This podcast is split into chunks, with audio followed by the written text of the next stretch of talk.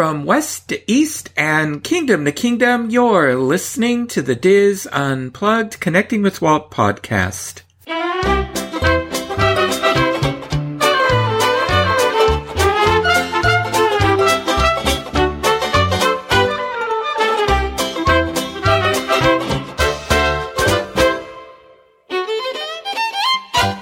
Connecting with Walt is brought to you by Dreams Unlimited Travel, experts at helping you plan the perfect Disney vacation.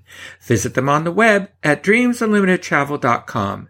Hey there, hi there, ho there, and welcome to episode 213 of the DIS Unplugged Connecting with Walt podcast. I am your host and DIS historian Michael Bowling, and I am joined by my co-host, executive producer, and good friend Craig Williams. Craig, how are you today? I'm doing good. How are you, Michael? I'm doing well, thank you. So, how was your Valentine's Day? It was absolutely wonderful. Uh, a nice meal of Taco Bell and getting mm-hmm. to bed early with a little bit of the Olympics thrown in as well too. So. Oh, good. I thought I heard on the news that Taco Bell had some special menu or something, some special item for Valentine's Day. It, I mean, it might have, but I went with uh, I, I, went with you know a healthy meal of one of their basic. I, I don't call them junk boxes normally, but it's it. I after I eat them, I call them junk boxes. One of the ones that's filled with like a chalupa, a taco, and a beefy five layer burrito. I mean, it's it's essentially what it is. It's like we'll take some of the cheapest items, throw them all in a box slap a five dollar price tag on it, and you'll be full and full of sodium, and uh, it gets me every time. But it was that's, delicious, and that's a lot. I, it is a lot, but you know, I combined that with a little bit of bobsled, a little bit of uh, women's slope style skiing. It was what a good night. What a good night. Good. Well, good. That's wonderful. And I thought it was very romantic that, that on Valentine's Day, Disney let us know that Han and Leia spent their honeymoon on board the galactic star cruiser, the Halcyon. What that, that was just nice. So that, that means, Craig, if you ever, um, do have an opportunity to go on the Halcyon, you, you could stay in the room where Kylo Ren was conceived.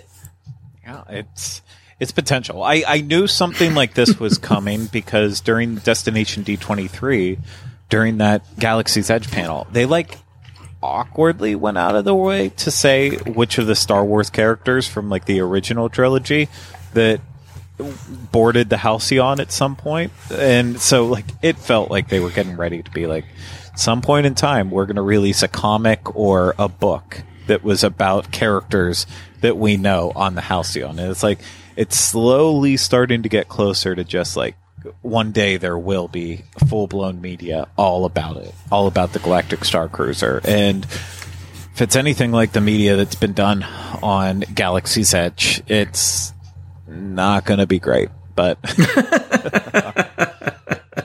I well, I read both of the books and I read the comics on Galaxy's Edge, and I enjoy it as a place but I don't need the tie-ins. I don't. I don't need extra specials. But I haven't played the VR game about Galaxy's Edge, so I maybe that's the definitive look at Galaxy's Edge. But I can't oh, wait for wow. the VR version of Galactic Star Cruiser, where you just get to watch a lady sing at you while you sit in a stateroom somewhere. Oh well, and I'm sure you could play the uh, the um, lightsaber, you know, game as well on that.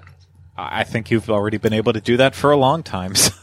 So oh, even, really? I have no yeah, idea. I, yeah, I, have seen people, at least on social media, post these videos where they're like holding a VR thing and using a lightsaber. So I think I think that's already been available. But uh, oh, okay, to, probably it's probably the same game they have on the Halcyon. So we'll just have to wait and see. Yeah, look forward to it.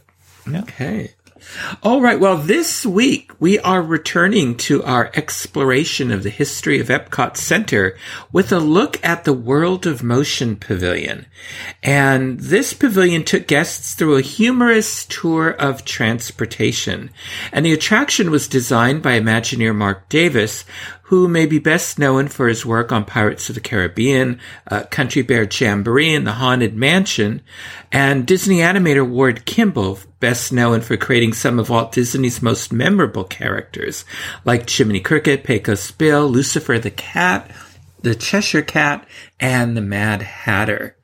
So, uh, now, um, Craig, now, did you have an opportunity to go on the World of Motion? I did. I was able to experience it uh, at least in 1992 and 1994. So I, I can say I definitely did it twice.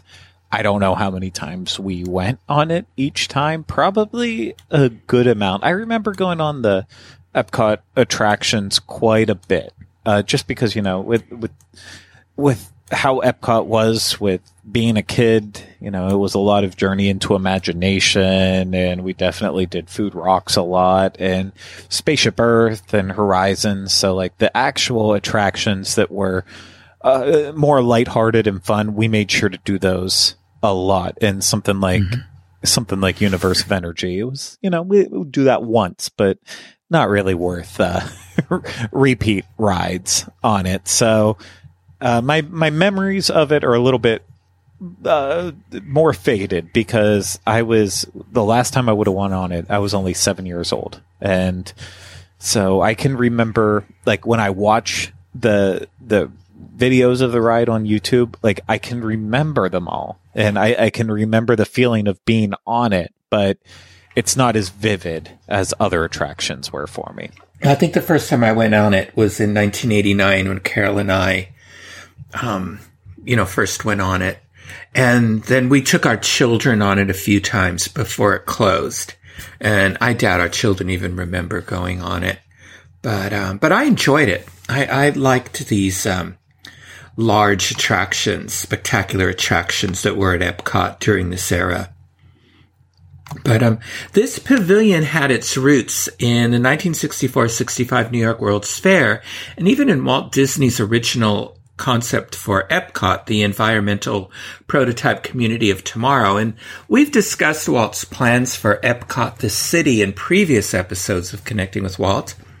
And Walt's vision for Epcot was a reinvention of modern urban planning that would work to resolve many of the issues that continue to plague city planners and governments. And transportation was the cornerstone of Walt's plan for Epcot the few highways and roads that would be relegated um, to lower levels of the city. And transportation at the pedestrian level would be a series of interconnected monorail and people mover lines. As we discussed in previous episodes, after Walt's passing, his original plan for Epcot was dropped. And in the late 1970s, under pressure from the media and the Florida government, Disney CEO Card Walker proposed a new concept for Epcot that would be a second theme park incorporating Walt's ideals of futurism and the power of American industry. But it would be a permanent World's Fair showcasing innova- innovation. And transportation would be at the core of this park with a new monorail loop leading to the park and a pavilion dedicated to transportation. By 1978, WED Imagineering had designed a model of the pavilion that was close to what would ultimately be constructed and it drew much inspiration from the Ford Magic Skyway Pavilion they had designed for the 1964-65 New York World's Fair. The upper portion of the circular building would house what was being called the History of Transportation ride. There was also an exterior portion of the track similar to Ford's Magic Skyway, and the design of the show building would go through changes, but the general layout of the attraction would remain pretty much the same. From the beginning, the plan was for each of the park's pavilions to be paid by sponsoring corporations who would pay for development, construction, and maintenance in exchange for having their brand, logo, and message appear on the pavilion's exterior and throughout its interior. At the time, there were three big automakers in the United States Ford, Chrysler, and General Motors. And in 1976, General Motors invited Disney representatives to their Milford Proving Grounds in Michigan, where the Imagineers saw the test track, where new car concepts were tested in a variety of terrains and conditions. And in my research, I read that this invitation happened because they had a chance meeting with Bob Gurr. And, uh, and they, so through him, they arranged this meeting. And this visit enabled Disney to eventually meet with the General Motors executives to discuss sponsorship of the Transportation Pavilion. Now, at the 6364 World's Fair, the General Motors Futurama Pavilion was rated number one in guest surveys, with the Disney pavilions coming in second, third, fourth, and fifth. So General Motors was eager to sign on as a sponsor of the new theme park and edge out its two competitors, Ford and Chrysler, from sponsorship. So in 1977, General Motors signed an agreement to sponsor the Transportation Pavilion. Based on their first visit to the Milford Proving Grounds, Imagineers discussed the idea of an attraction based on the rigorous tests GM put their new vehicles through. Doesn't that sound a little familiar, Craig? I mean, it doesn't sound familiar to me at all. I've never had any experience with a training facility of any sorts. so, so isn't it funny how uh, how ideas get uh, resurrected as time goes on. that's wild to me, actually. Mm-hmm. Just how close, how close. Yeah, and we're gonna we're gonna throughout this episode we're gonna find other uh, inspirations for what would ultimately replace World of Motion in here. Um, as the attractions for the other pavilions were developed, this idea was dropped in favor of a historical transportation attraction. And Imagineer Claude Coats created an initial concept for a transportation attraction and presented it to GM in 1978. Supposedly, GM's representatives felt the concept lacked charm and humor. I heard the word stoic was um, sort of passed around.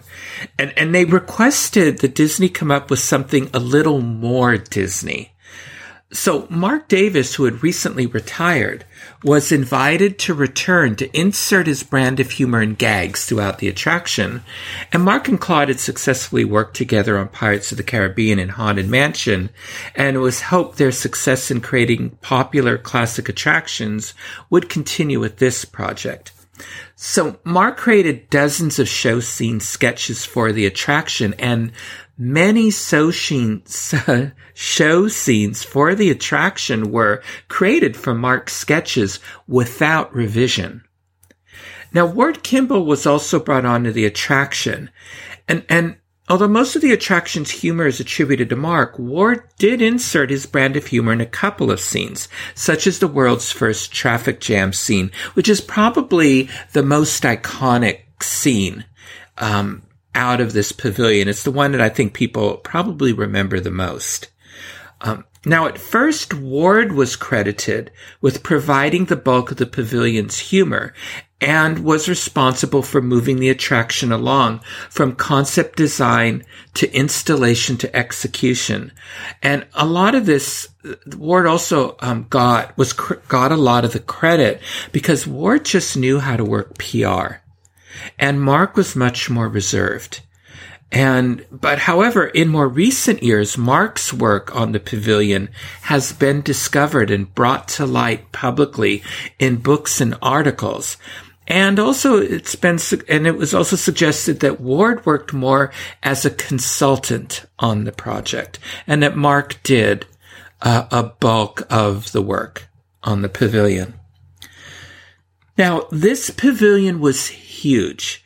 The World of Motion show, um, show space was built within a circular show building 65 feet tall and 322 feet in diameter. And the pavilion exterior was designed to project a futuristic theme covered with a sleek uh, stainless steel curtain wall. And the show space of the attraction was in an elevated ring built around a hollow central core on the second level that housed the show scenes. And within this central core was a 60 foot tall space that housed the finale of the attraction that was called the center core. The lower level of the pavilion contained the queue, the load and unload areas, and the TransCenter, that which of course meant transportation center. The attraction featured a 1,749 foot Omnimover ride system. So after proving to be successful in Disneyland's journey through inner space and the Haunted Mansion, the Omnimover system would be used in many of Epcot Center's attractions. The Omnimovers carried 3,240 riders per hour on a 14 and a half minute journey through 31 show scenes that included 16 full size vehicles, 180 animatronics, including 73 animals, and 3,375 props. So this was huge. um, a wedge. Yeah, it was massive. And really, um, th- th- this is probably one of the largest of the Epcot Center shows.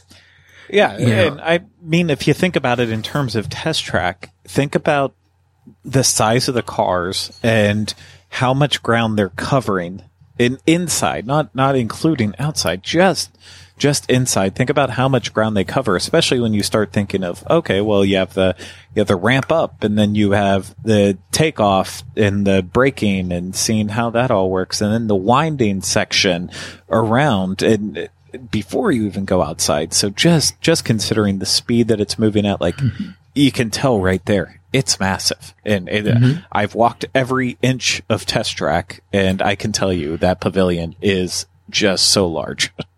Yeah, and when you think of in this era, how many riders per hour all of these attractions took you know, 3,240 for the Omnimovers. And, and if you remember back how many Universe of Energy took through. And, uh, you know, all of these were huge, what people, we would call people eaters. And then as these attractions were replaced, they, um, or refurbished, like even Journey to Imagination, I think it was an 11 minute attraction that got almost cut in half and all of these, all the attractions were, um, as they were replaced, were shortened and carried less people through. So, which contributed to, you know, longer lines, uh, you know, in the park. Yep. So, so um, a wedge removed from the front of the round pavilion formed a covered portico, which served as an overflow space for the queue. And above the extended queue area, the ride vehicles would make a swooping spiral from the loading area, go around a mirrored column, then head back into the show building and enter the first show scene. So guests entered the portico space under the suspended ride vehicle path, then turned right to enter the queue inside the building. And the queue was made up of a series of switchbacks that went up to a speed ramp to the moving Omnimover platform where they would board the ride vehicles. And although there was a space on the first level for a pre-show exhibit, GM never used this space. It would be um, walled off for the life of this pavilion. All GM exhibits were in the post-show TransCenter area. Whilst in the queue, guests heard different orchestral versions of the attraction's theme song, It's Fun to Be Free. This was written by X Atencio and Buddy Baker with symphonic, jazz, swing, and country themes. I think they even had a kazoo version in this, along with ambient sounds of planes, cars, and trains. Now, there were two separate and unique 15 minute loops, one for the outside queue and another for the inside queue. And the inside queue is the one that had the um, ambient sounds of planes, cars, and trains, as well as these music loops. And this would suggest that Imagineers anticipated there would be up to a 30 minute wait time for the attraction. And, and again, this is another, you know, it's just so, another example of how sad it is that like this 30 minute loop isn't available, you know, on streaming or on yeah. a CD or something like that so many you know, people out there who would love to have it. Oh, I know. Well, and especially with uh, as we were talking prior to the show, the 40th anniversary of Epcot Center is coming up. Wouldn't it be wonderful if there was a large album available of all this, you know, the music of the, um, of the old attractions as well as the new attractions?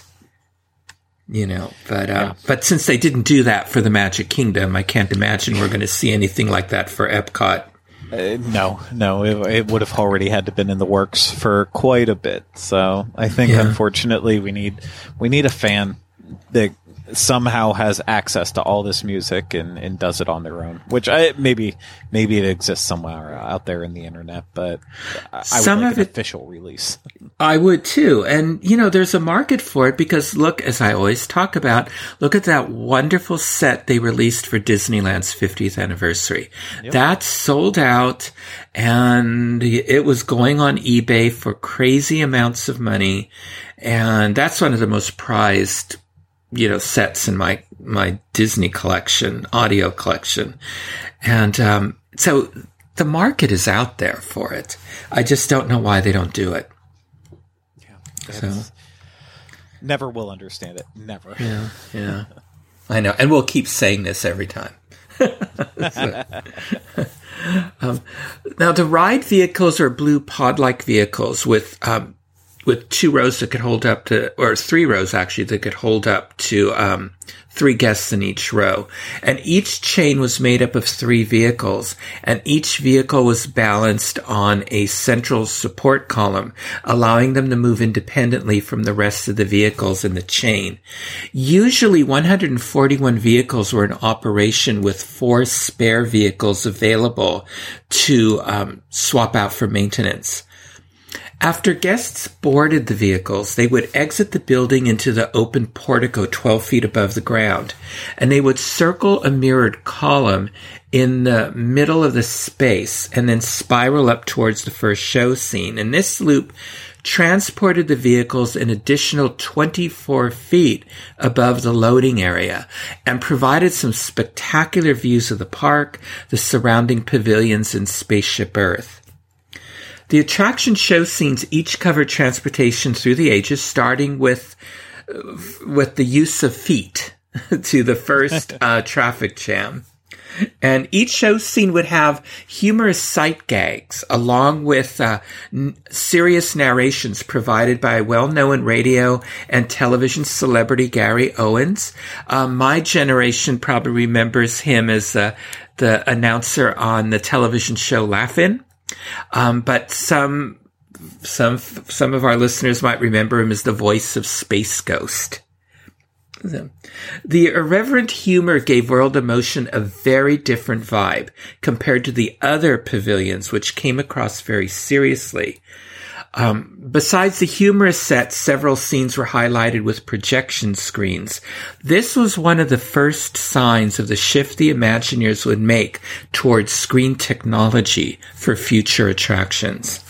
Yeah, but not not on the same level. Like no, uh, but I mean, obviously the the ground was laid. But I mean, look at Test Track coming right after it didn't it didn't even embrace uh, screens in mm-hmm. in the same way at all. So it's not like it was set in stone, but it did. It, it was another proof of what could be used to make the attractions right. better. And they were more background attractions with uh, sometimes the audio animatronic figures almost interacting mm-hmm. with those background scenes. Yeah. And all that. So the projections are more to enhance um, the the different scenarios, the the tableaus that were being presented, rather than more modern ones where the projection screens are the attraction. Yep. Yep. So. So something guests would notice was the vastness of the building, like you were saying, Craig.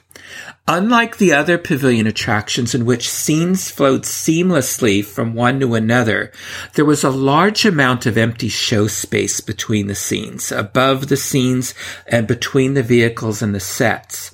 And the large footprint of the pavilion, along with declining numbers as time went on, may have hastened the end of the pavilion. So now let's board our Omnimover and travel through the world of motion. So we begin our exploration in ancient times. And the first scene guests will witness is a group of cave people blowing on their glowing red feet to cool them off after they had used them as a means of transportation. And you actually see glowing footprints like on the cave walls and floors and all that. Um, animal noises can be heard from the surrounding caves, suggesting this may not be the best place to take shelter. Now, these audio animatronic figures are cartoonish rather than realistic figures. It reminds me of the figures that were in the Ford's A Magic Skyway, if you've ever seen videos of that. Mm-hmm. Um, the next scene we see, uh, our narrator tells us, is our first safe highway, water. I, I guess the narrator didn't know that boats sink. Um, an Egyptian boy is seen on a reed raft, and in the papyrus swamp where a Nile crocodile lurks ominously, and projected uh, there are projected white images of various boats, such as um, canoes, rafts, and Viking ships, and these are seen against um, a black background. Um, the next scene takes us through our attempts to domesticate animals. And our narrator tells us on land, our animal friends give us new freedom and we, te- and we test drive new models and we see various animals against a palm tree background of Africa. There's caricatures of a zebra, an ostrich, an ox, an elephant, and a camel. These are seen trying to be ridden by people with varying degrees of success. A man with a crystal ball is seen on a flying carpet. Another man with a, a, very heavily burdened, loaded up donkey is trying to make a deal with an innkeeper. Uh, a man with an overloaded zebra is stuck behind a man holding up the line at a toll booth. And in this scene, we hear the first of 32 versions of It's Fun to Be Free that will be heard throughout the attraction. And I, I think because there were so many versions, there's no one definitive version of It's Fun to Be Free that um, stick with people. And, and, no, you basically just have to listen to the little what two and a half minute version that they released on the the official soundtrack releases and just kind of use that amalgamation of the different versions of it together as the definitive version. Mm-hmm. Yeah.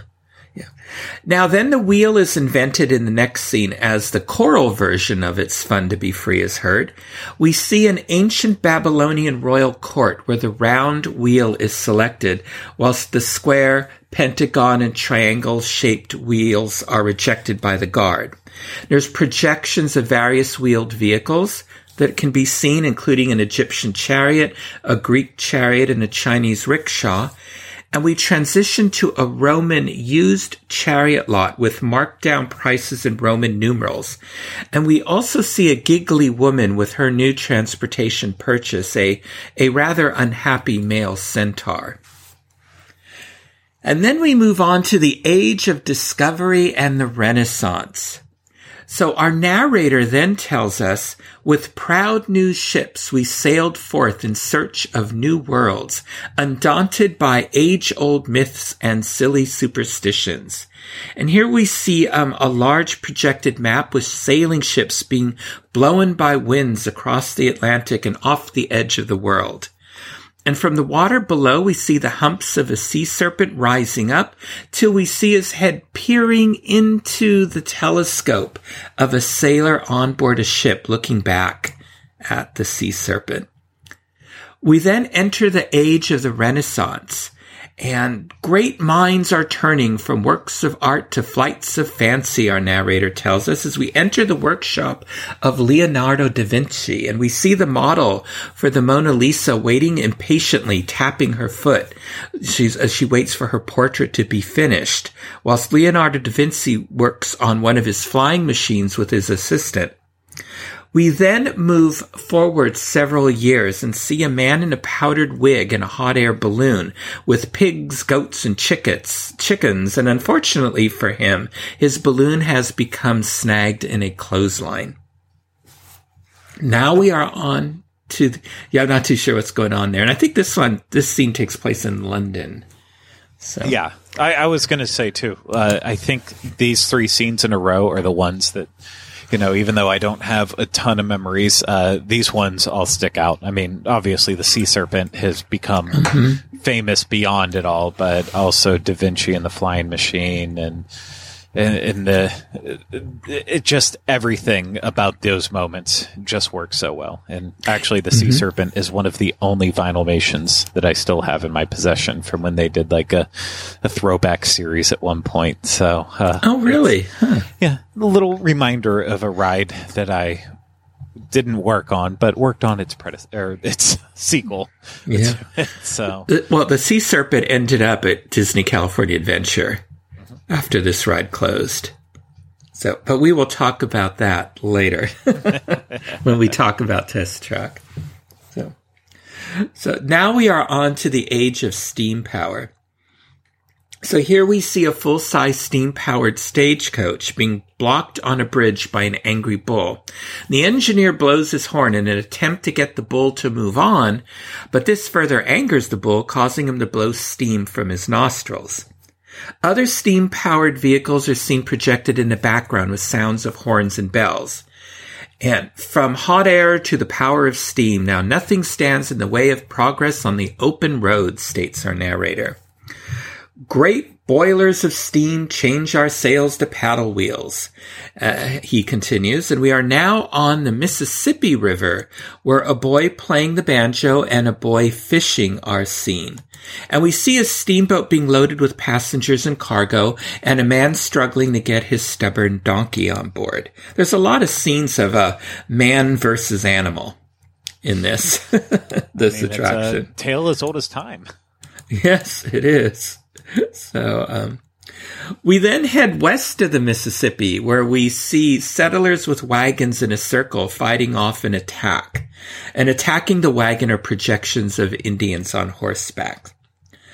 Still in the West, our narrator tells us that another kind of horse arrives, a steam powered iron horse, bringing fast and dependable safe travel to the new frontier.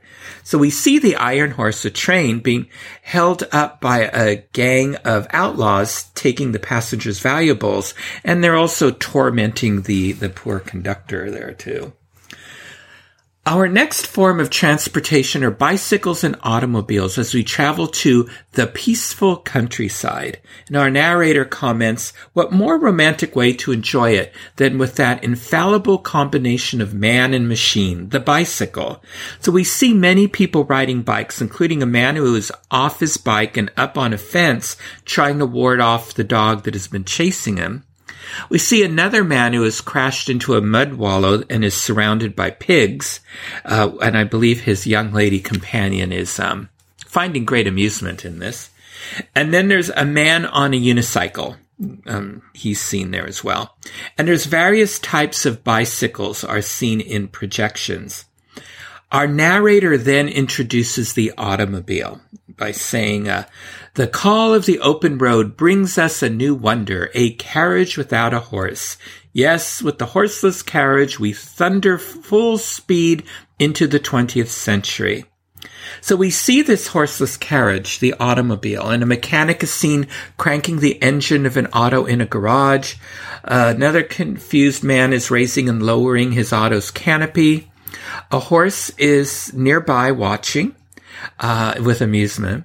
Um, black and white footage of autos on a sheet on a street is projected in the background, and the idea behind this scene is that automobiles cause traffic, and that brings us to probably the best remembered scene out of this: the world's first traffic jam around the year 1910. So at a busy street corner, a horse-drawn cart carrying chickens and produce has crashed and blocked an ice truck, a double-decker bus, and a red automobile. The scattered chickens are clucking and the produce is rolling on the ground. A bewildered man pops his head out, out of a manhole in the center of all this mayhem. And the drivers of the vehicles are honking and shouting at each other in frustration. So we then move on to the wide open spaces with Sunday drives and airplanes. And our narrator introduces us to our newest tradition, the Sunday drive. Now we quickly get away from it all to the beautiful carefree countryside. So we see people out enjoying the countryside. There's projections of automobile joyriders along with biplanes in the sky. Um, a patrol officer on a motorcycle is hiding behind a billboard waiting for speeders. Now, various types of airplanes are seen in white, projected on black, and a family has driven to an air show and they are watching all this. A glamorous barnstormer pilot and his lady friend are seen next to a biplane in a field, and another lady is taking their photo. Um, in the back, projections of other planes are doing tricks, and our narrator comments, now the sky's the limit. As progress moves on, projected footage of more planes are seen along with freeways, race cars, surfboards, and the goofy short Freewayphobia People in vintage autos from the 1930s to the 1960s are seen along with projections driving all around the world, including a family driving to Walt Disney World. And the little boy in the car hanging his head out the window is wearing a Mickey Mouse hat, of course. So Wide open spaces is how you could define this area of the attraction as the scenes become less grand and farther apart from each other. In between these scenes, full size vehicles illuminated with spotlights or smaller show scenes in blackness are all that is visible between the larger show scenes. We then enter three speed rooms with a full wraparound projection surrounding our vehicles. The effect of the scene wrapping over and around the vehicles make it seem as if we're zooming down a country road, speeding through a swamp in an airboat, or in a bobsled, or speeding on a surfboard and in other vehicles. And to help make the illusion of speed, um, hidden fans blow air onto our vehicles and light flies past, making it seem like we are traveling faster and faster. The first two curved tunnels feature 70 millimeter clips of a toboggan run, whitewater rafting, and a coral reef. And the second room has more abstract imagery with swirling lights, white circles zooming all around with an endless field of white clouds rushing past. And the final tunnel features computer generated graphics of outer space travel and stars. And projections of grids are seen as we enter center core. And center core is the 60 foot high cylindrical core of the pavilion. And in the centerpiece of the vast black room of center core is a six story tall model city of the future. So lit roads and highways with futuristic vehicles curve around these tall skyscrapers. And our ride vehicles circle the scene for 340 degrees. And as we descend down back to the lower level of the pavilion, we enter a mirrored tunnel and utilizing the Pepper's Ghost effect, we see ourselves sitting in futuristic bubble cars. So after our vehicles enter the unloading area, our narrator tells us, Ladies and gentlemen, General Motors now invites you to share the challenge of the future. We need you to help us shape tomorrow's mobility. Just ahead is General Motors' exciting TransCenter.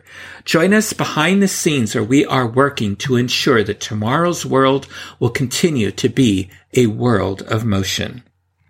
So, Craig, what did you think of your ride through the world of motion?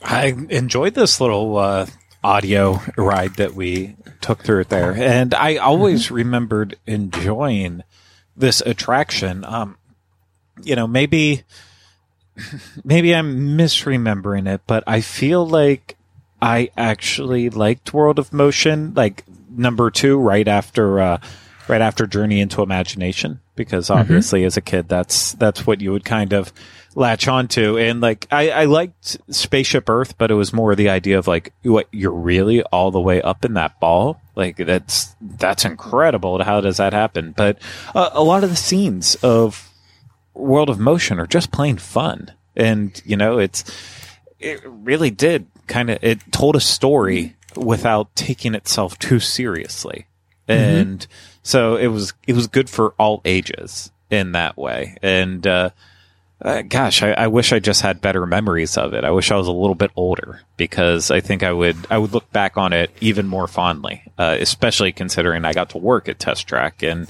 you know it just it, it felt like felt like the legacy was just as important as as the current attraction that I was working at. Yeah, yeah, I agree with you. I think as time went on, I think what might have thrown people off was the fact that the narration was fairly straightforward and, and serious. And then the, the scenes were humorous. And I think people had, um, they had a hard time with that. At least I think some people did. And I think that might have, um, maybe reduced um, guest appreciation of this attraction as the decades sort of wore on. Yeah, that, so. that makes sense. And again, mm-hmm. it's it's a lot harder for me to really grip onto that as a kid because it still was just you know it was it was more than you could ever expect. There's nowhere else where you were getting that. So mm-hmm. I don't think a lot of those issues really uh, struck me as a child, but yeah, uh, understandable, understandable. Yeah. I think just what got, what impressed me the first time I went to Epcot was just the sheer magnitude. Uh, uh I mean, of these pavilions. They were so epic. Journey to Imagination, the original. Universe of Energy with these huge dinosaurs and, and this, and the, the, the long story that was being told. And then Horizons, which was an epic storytelling adventure. World of Motion. These are attractions like nothing Disney had created. I mean, these were experiences unlike anything in the Magic Kingdom or at Disneyland. Um, I, I just think of the the future world of this era. It, I just think of it as being epic. You know, the, the, the huge aquarium at the living seas and, and the feeling that you were going down, you know, to the bottom of the sea in the hydrolator was pulled off so well. You know, I mean, they, they all these pavilions are just amazing. Yeah. I, I mean, yeah. they absolutely were. And I don't, I, I, I grapple with the idea that you know they've they've just become lesser versions of themselves because you know mm-hmm. in some ways they have, but uh, uh, like anyone saying that Kitchen Cabaret or Food Rocks is superior to Soarin', even Soarin' around the world. I, I mean, that's that's not well. They're different. Fair. That's apples and oranges. You know? They are, but in, in terms of, I just mean in terms of like what has come after. Like in in some instances, yes, I, Mission Space, I do believe is an inferior attraction to Horizons, even though Horizons was becoming outdated, and we we could you know, go blue in the face talking about uh, Journey into Imagination and the problems that it's had. And, you know, well, Test Track, Test Track wasn't as intricate as World of Motion. I don't necessarily see the first version as as big of a step down because it was still telling a story, unlike the current iteration of Test Track we have. So, uh, and uh, you know, as as much of a scope as there was with with Universe of Energy and Ellen's Energy Adventure, I think that Guardians of the Galaxy Cosmic Rewind is going to be kind of a callback in terms of this bigger and in broader, uh, you know, Epcot future world style attraction, just just in a more thrilling way. So, I, I, it, but I, I'm also not certain with that. That's how I feel as of today. And then tomorrow I'll tell you that future world or whatever it's called now, World of Discovery, is one big giant mess and it all needs to be bulldozed. And only the original version was was good. It it really just depends on on what day and what feelings I'm currently thinking about mm-hmm. it. But I, you know, it's nothing's ever going to be perfect. But I try to think of it now as if if anything was to leave now, is is it a big of loss as it was the first time something replaced it and you know, I, it's it's not always just black and white. Mm-hmm. I agree with you. Yeah, and you know th- these these pavilions were ones that I enjoyed. They were my favorites of my generation. you know, the and, and you say this all the time, but for the upcoming generations, the pavilions that exist there now are going to be their favorites that they're going to look back with fondly. You know, Very true. yeah. So now let's take a look at the TransCenter, which today would mean something different, perhaps, but um, this is short for Transportation Center. Um, the, so the TransCenter was a post-show area designed by General Motors and houses many exhibits and takes up most of the lower level of the pavilion, pavilion and it includes the following exhibits. First one that you encounter is Aerotest. And Aerotest focuses on aerodynamics and allows guests to see how a wind tunnel works and to design their own cars to test. Again, Craig, gee, sound Yeah. familiar to you? It, uh, you know, they might have skipped a, a generation with that one to an extent, but it sounds extremely familiar. Yeah, yeah.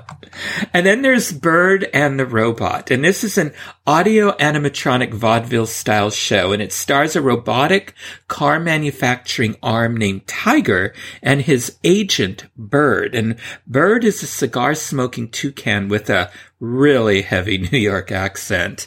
Um, in the show, Bird is trying to get Tiger into show business.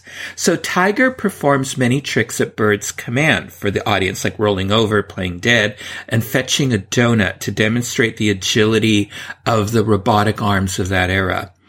Now, after Tiger fails to fetch the donut, Bird threatens to send Tiger back to GM, where he would have to work at hard jobs like spray painting or welding hot car parts together. And then a video display in the background shows other car manufacturing robots working in GM plants. And the finale is Tiger conducting the Detroit Phil Robotic Orchestra, which was a series of clips of car manufacturing robots set to um, classical music. And there's sort of a tribute to them at Disneyland's Autopia.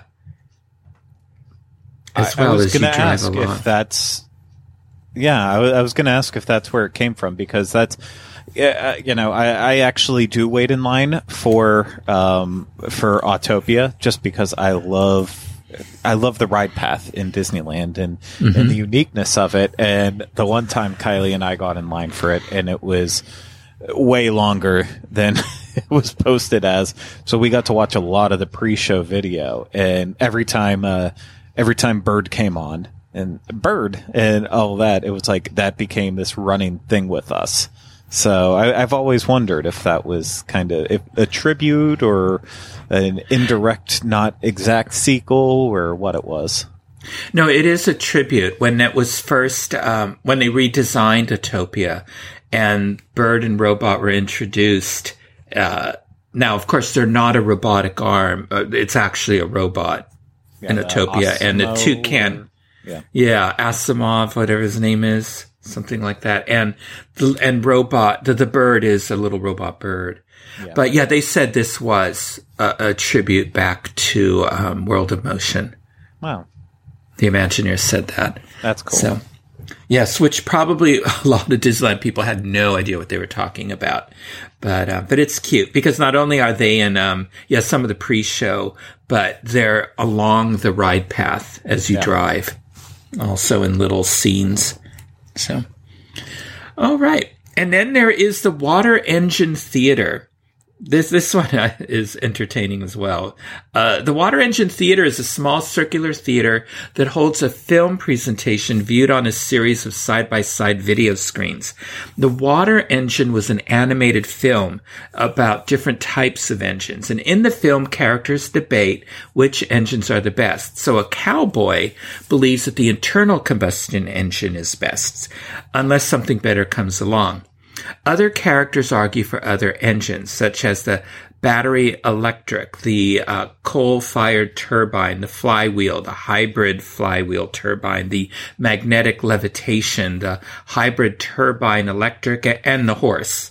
Um, the final engine depicted is a hydrogen powered water engine. And after being pumped up, the water engine explodes all over the other video screens. And these video screens are all right next to each other and they actually sort of interact with each other in the sense that one character will reach over and grab something out from the other screen. And also like Cirque du Soleil does in that Drawn to Life, in that one segment. Oh, yeah, yep. Um, in the in the end, of course, what engine do you think wins out? The internal combustion engine wins out to be the best. So, uh, not too much of a surprise there. No, no. No.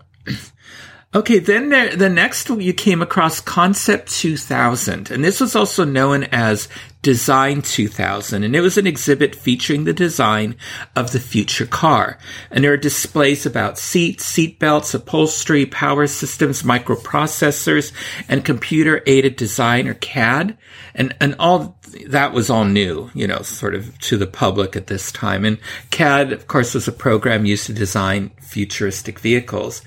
And the exhibit includes a full-sized seating buck, which had an electronic dashboard superimposed over the windshield. Um, with the gauges ghost imaged across the windshield, so there's no need for the driver to take his eyes off the road. Sort of reminds me of modern Star Trek, where all their panels are like that. I think that would just be distracting. I think it would be hard for your eyes to focus on something like that. I don't know. Since I've not experienced that. Also, part of the display was a film clip showing what a car manufacturing plant would look like in the future, complete with industrial robots and uniformed workers.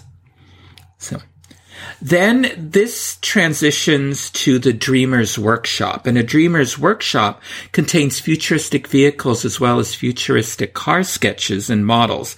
Two of the most prominent vehicles that are highlighted are the Aero 2000.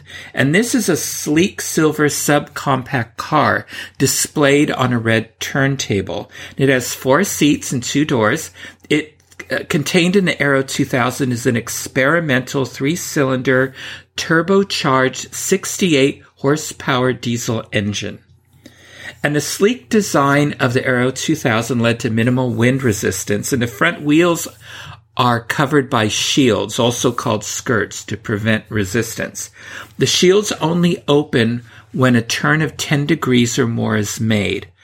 Also part of the sleek design are voice activated handleless doors.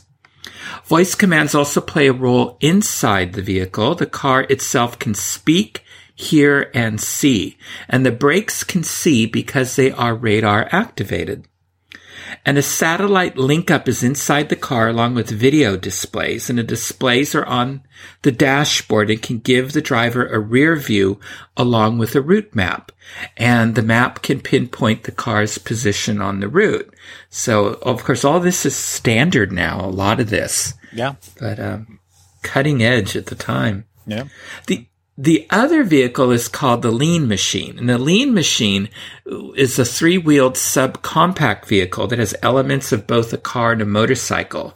So it's designed for navigating congested streets within big cities and eliminated wasting passenger space. So the Lean Machine is only three feet wide and 10 feet two inches long and four feet high. So Craig, I don't think you, you would, you would find this too comfortable. No, not not really. You know, maybe if I was a little bit younger and I could flex into a better position, but not anymore. Maybe that seven-year-old who rode World of Motion might yeah. fit into this. uh, probably, probably. Yeah. The cockpit is made of fiberglass and can withstand all weather. So not only lean in size, drivers can also lean the lean machine by using the pedal operating tilting capacity to lean the vehicle around corners similar to a motorcycle. So the lean machine is composed of a lower part and an upper part. So when a driver leans into a turn, the upper part with the driver rotates horizontally whilst the lower part of the wheels, of the wheels remain upright. So a look at the interior shows that the steering wheel, brakes, and throttle controls found in a standard car have been replaced with handlebars, which control all the steering functions. So, so much for like sipping your coffee and all that as you drive along there. Dangerous, uh, anyways. Yeah. the vehicle has an automatic transmission linked to a liquid cooling rear mounted 38 horsepower engine and the lean machine can accelerate to 60 miles per hour in seven seconds. And due to its due in part to its low wind resistance, less than one fifth that of a motorcycle, the lean machine can travel 200 miles per one gallon of gas. So that would come in handy today. That would. yes. And then there's the section that's concept to reality, and this is located by the pavilion's exit.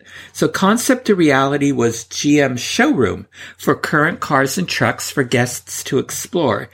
And so GM said that in just one month, the vehicles on display endured seven to 10 years of wear and tear, and that this provided GM with valuable data on how guests use their vehicles and which components wore out the fastest. So World of Motion was an Epcot Center opening day attraction. First, I should ask Craig, when you were seven, do you remember um, experiencing any of these post show attractions? No, I don't. But I'll be honest, we were very much uh, go go go to attractions, mm-hmm. so I, uh, you know, I would have looked at them as we walked past, but we wouldn't have any. We wouldn't have spent any time. The only pavilion where we spent time in a post show technically was Journey into Imagination. That's what I thought. That was great for youngsters. The original one, it was two floors. Exactly. You know, that, between yeah. the Rainbow Tunnel and, you know, it's. It, making music and mm-hmm. the uh, giant uh, not I, I never knew what to call it but the pins where you put your yes. hand under and mm-hmm. you can see it like that's that's the stuff we went for mm-hmm. we, uh, we we had something that used to be in a palace of fine arts in san francisco and it was called the exploratorium it's since moved to another location i think at fisherman's wharf and it um, it had a lot of those same types of attractions and um, in it. So that was always fun to go into that. Of course, yeah. it's gone pretty much now. So. All right. Well, like I said, World of Motion was an Epcot Center opening day attraction. It experienced operational problems such as the ride system starting and stopping repeatedly throughout the day. The narration also dropped in and out of the ride vehicles mid-sentence, but these operational issues were quickly resolved and World of Motion became one of the most popular attractions in the park. However, some of the pavilion reviews were harsh. A 1983 review in the Chicago Sun-Times said, Terminal cuteness afflicts this ride through transportation show. Very young children may be slightly amused. they rated it one out of four stars, meaning it was an easily missed attraction. So, they were always hard on everything. Yeah. Um, as other future world attractions debuted, attendance for World of Motion began to decline. In 1992, GM's original 10-year sponsorship contract ended. But GM didn't want to pull out of Epcot Center, but had serious concerns about World of Motion. So they continued their sponsorship on a year-to-year basis until a final decision was made and a decision was made and World of Motion closed in 1996 when Disney and GM agreed to the construction of a new attraction, Test Track, which celebrated the future of General Motors and their automobiles. So the closing of World of Motion was the end of an era of large Disney attractions featuring audio animatronics. Horizons was only open seasonally after General Electric dropped its sponsorship. Kraft had dropped its sponsorship of the land in 1993 with Nestle taking over. Universe of Energy would soon be transformed to Ellen's Energy Adventure, and in a few years Kodak would leave the Imagination Pavilion, and MetLife would leave Wonders of Life Pavilion, resulting in it being shut down. With refurbishments and replacements, attraction ride times would be shortened. Slow moving rides would be replaced by faster moving rides. It was also the beginning of the shift in focus of Future World from a singular theme of futurism, innovation, and industry to mixed themes with a less cohesive mention, message. World of Motion was scheduled to close forever on January 2nd, 1996, and General Motors executives attended to take the final ride. Midway through the last ride ever, World of Motion broke down, and the GM executives on board had to climb out and walk back to the loading area on foot. an ironic finale for an attraction based on transportation, and perhaps an ominous foretelling of things to come with the construction of Test Track, which we will discuss in our next installment of the History of Epcot series. And now it's time for this week in Disney history.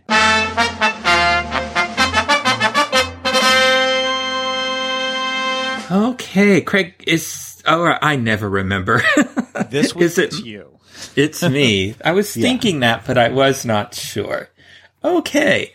Well, I chose February 23rd, 1939 as mine because this is the date, since we're in Oscar season now, I suppose.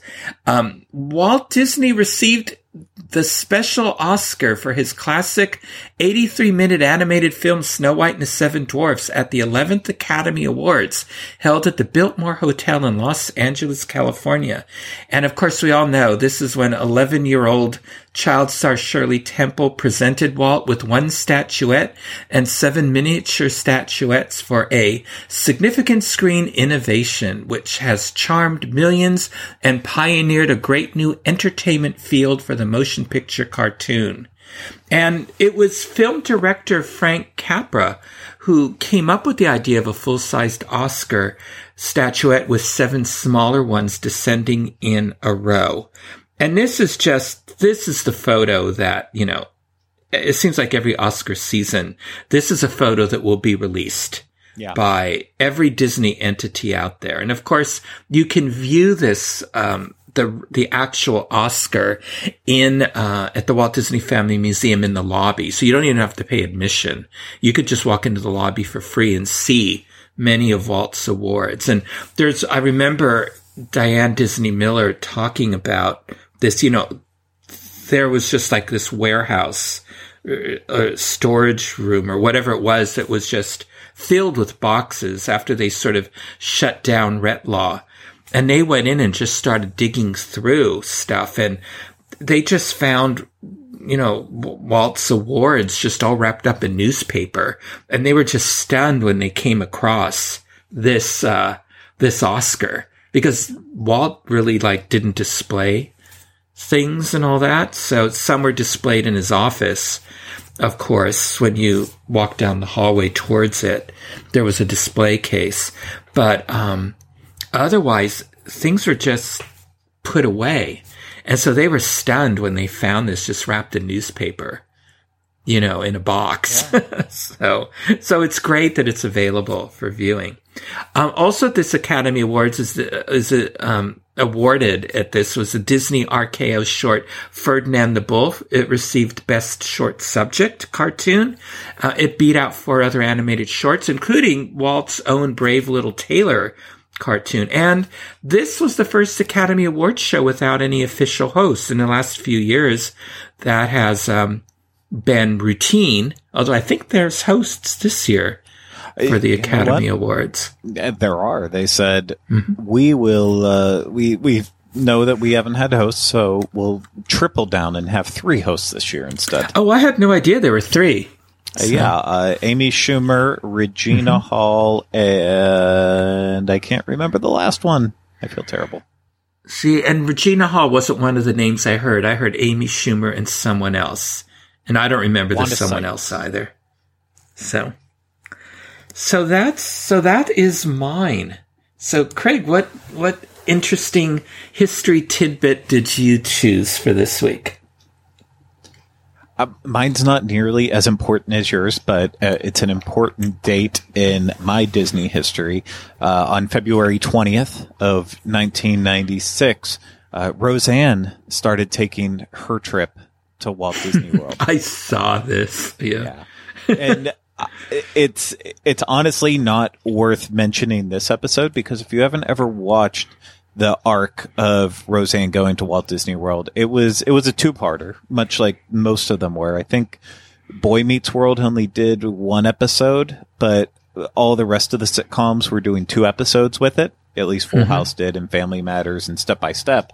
Uh, but uh, this one, the first one, it's named "We're Going to Walt Disney World," but absolutely has like nothing to do with it. It's all about the build up of the fact that they they find out that they're actually going. You know, they have extra money and they want to use that on a trip to Walt Disney World. And um and so the first half is just the setup of them going to Walt Disney World and then the second half of the episode is the plane ride there. So in an episode entitled We're Going to Walt Disney World, they don't spend a single second in Walt Disney World. But in that, it kind of showcases, you know, the issues that some people would have traveling. Like when they're on the plane, they're all in different areas and passing around the baby and just, you know, normal, normal people's problems of mm-hmm. having to travel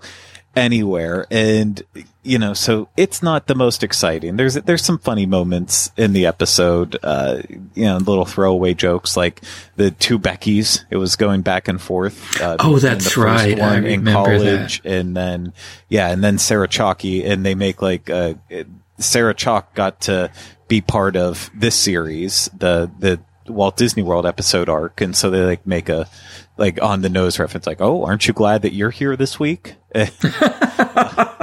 so it it's it has its moments, but you know that obviously is the first one that then sets up in the next couple weeks. The next one is their experience at Walt Disney World, which is is not to be missed. I mean, it, it's one of the best uh, Walt Disney World episodes that any TV show did. Um, I feel like if you can't watch it and see yourself in one of the characters, then I don't know who you are as a person. You know, with, with Full House, it's the it's the ultra rich experience, and we're staying at the Grand Floridian, and everything we get to be a princess for the day, and everything is just given to us.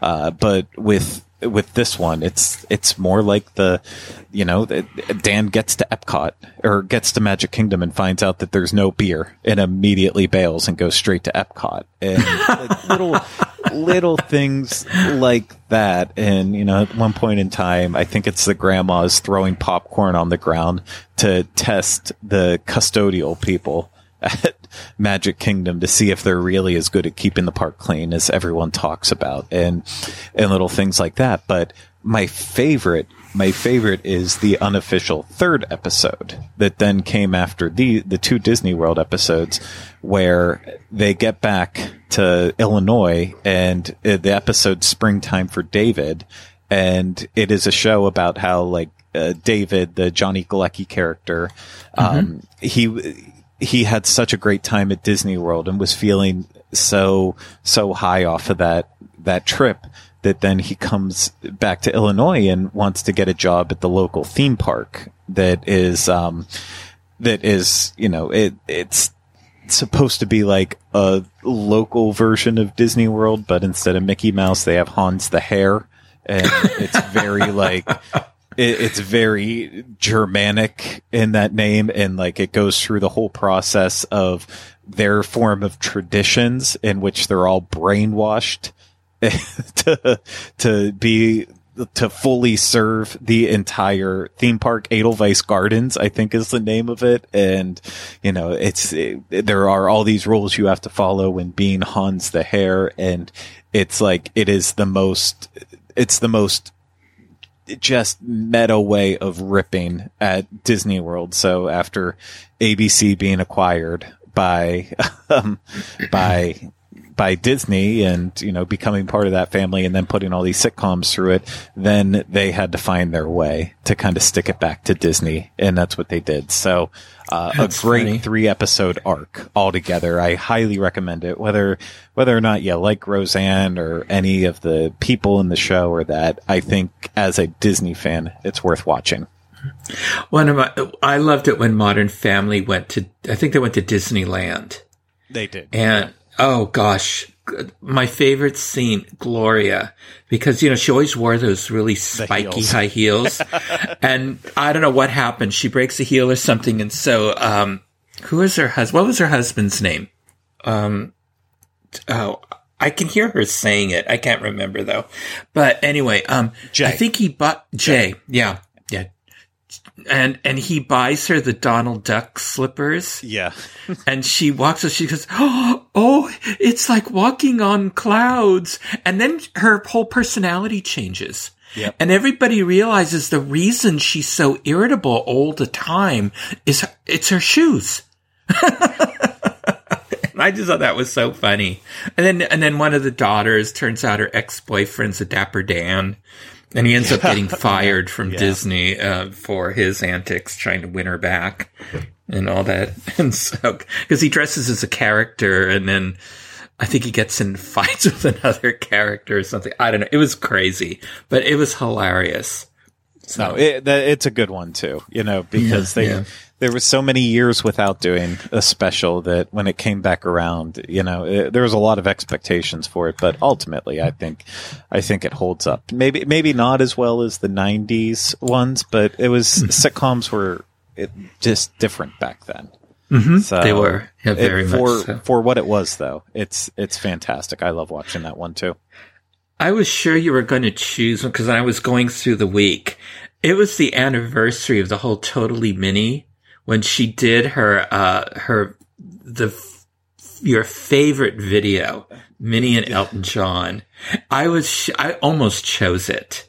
I was um, close to it, but I felt like that was what we talked about last year when we were right around this time. So I don't want to just keep giving the same thing to people over and over again. yeah, yeah, but, oh, but that, that's classic. I'll have to watch it on that day. Well, Anyway, well, I saw a uh, a couple of movies after not seeing movies for a while. I went to two movies this past weekend, which is why I had no time for anything else. But I and these are two under the Disney umbrella. Let's say I saw Death on the Nile because I'm a big Agatha Christie fan, and um, I would say, you know, if you haven't already seen it, just wait till it's streaming. That's my advice for you. Um, I bet the soundtrack is really good because it, there's a lot of blues music in it, and um, and I like blues and jazz and all that. So I definitely want to listen to the soundtrack. I'm sure it's on Apple Music or something. And it's visually, it's very nice, except for the Egypt CG um, that they did because I think to keep costs down, they um, Yeah, They didn't weren't actually go to it there. Egypt? Yeah. No. But the only problem, they changed some things. They added some characters.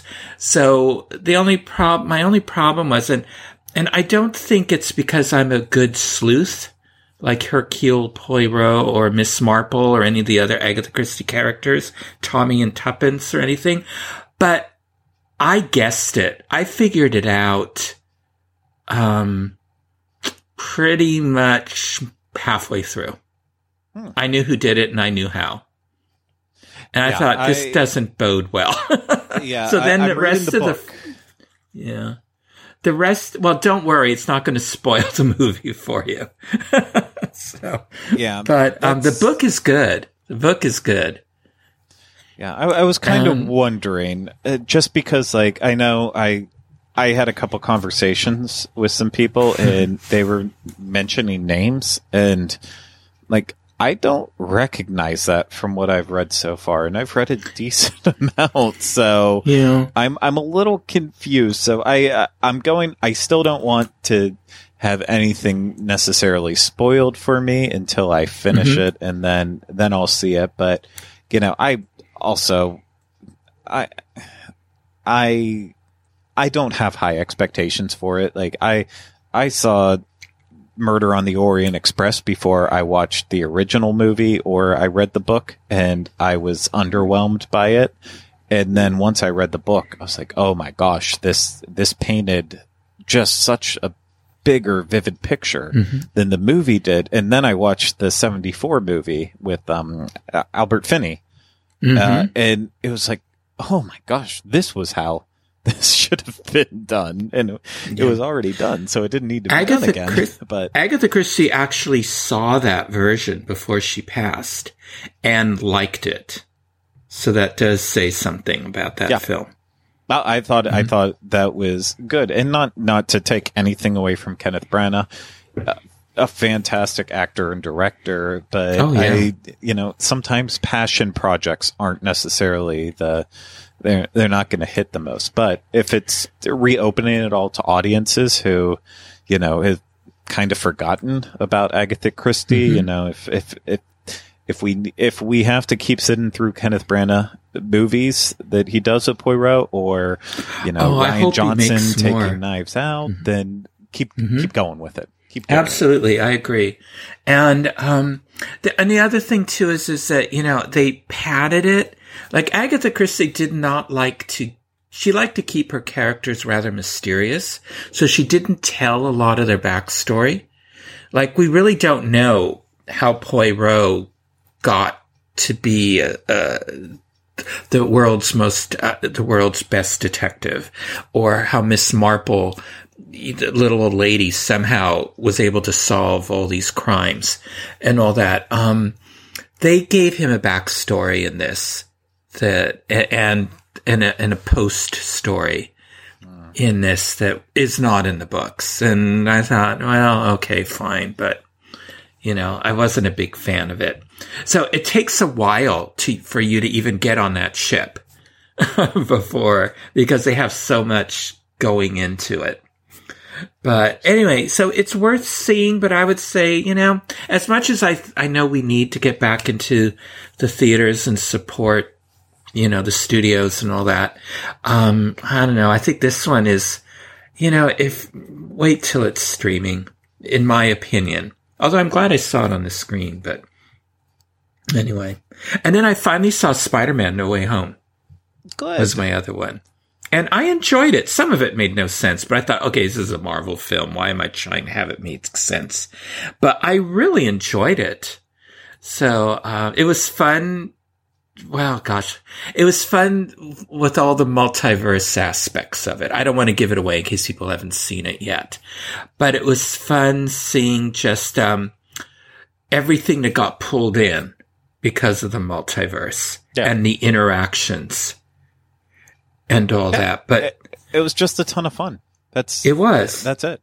Yeah, it, it was. I- I, I thoroughly enjoyed it, and um, and it's definitely the end of a chapter, introducing a new chapter Yes.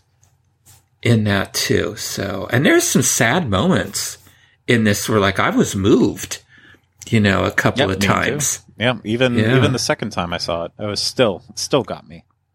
That's yeah, a good sign so- of a good movie. It is. It is. I was really impressed with it, and no wonder it's breaking box office records. I mean, it's really well deserved, and Tom Holland did a good job. We'll see how he does in Uncharted this coming week. Yeah, I started to read reviews and it said uh, not very good. But That's uh, not I've necessarily him, but just the movie's not very good.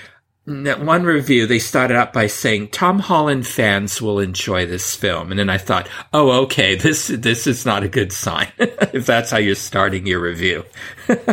I, I did not play the game and I know nothing about it, but it it, it just does not look interesting to me. but Yeah. maybe it'll be well, good. see, I I like the you know the, those swashbuckling adventure Indiana Jones style films if they're carried off well. So you know, I really want this to be like that. And I, I want it to be good because those are just fun films. You can just sit back and just sort of let the story carry off, you know? Yeah. So- And you know, it's as long as it's fun, I guess that's Mm-hmm. all that matters, but something about it just even the previews just look like eh, there's nothing plausible about this. It looks just not even like the CGI is very good with it and Mm-hmm. so I- you know, I'm still going to go see it regardless. It'll just be how how badly do I want to pull out my phone? And I, I won't. I'll never pull out my phone in a theater unless it's an emergency. But I'll be sitting there thinking about that versus the movie itself. Yeah, yeah. I don't know. I I'll see how it depends how the reviews are. So, but like like you know, I didn't see Jungle Cruise in the theater, and um, that ended up being a fun film, and I had very low expectations for it, and I ended up enjoying it. And I'm thinking, well, you know, if it's as good as Jungle Cruise, I'll be okay with that. Yeah. You know, so And and I had Jungle Cruise to me. It's just you know there's some movies where you just go in and it's just a fun experience and a reason to eat popcorn. you know, that's just how I look at some films. Death on the Nile is sort of that way. It's sort of like that. So, anyway, but if you want to see some good Poirot films, if you have access to the the old series that I think it was on PBS for a while, but it was that Poirot series. Um, they really well done.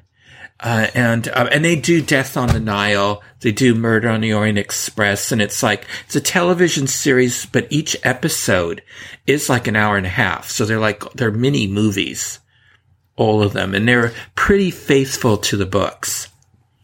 Yeah, so, I, I, believe um, it's still on PBS uh, on like their streaming service, or it, it, might be from time to time. But I know I've mm-hmm. seen them available to stream. Yeah, it's on BritBox. I subscribe to that because I watch. That's probably the streaming service I watch the most these days. That and Paramount Plus because of Star Trek, and um, but uh, but yeah. So if you want to catch some good Poirot on there, and they have Miss Marple on there as well. Those are terrific too. So on there.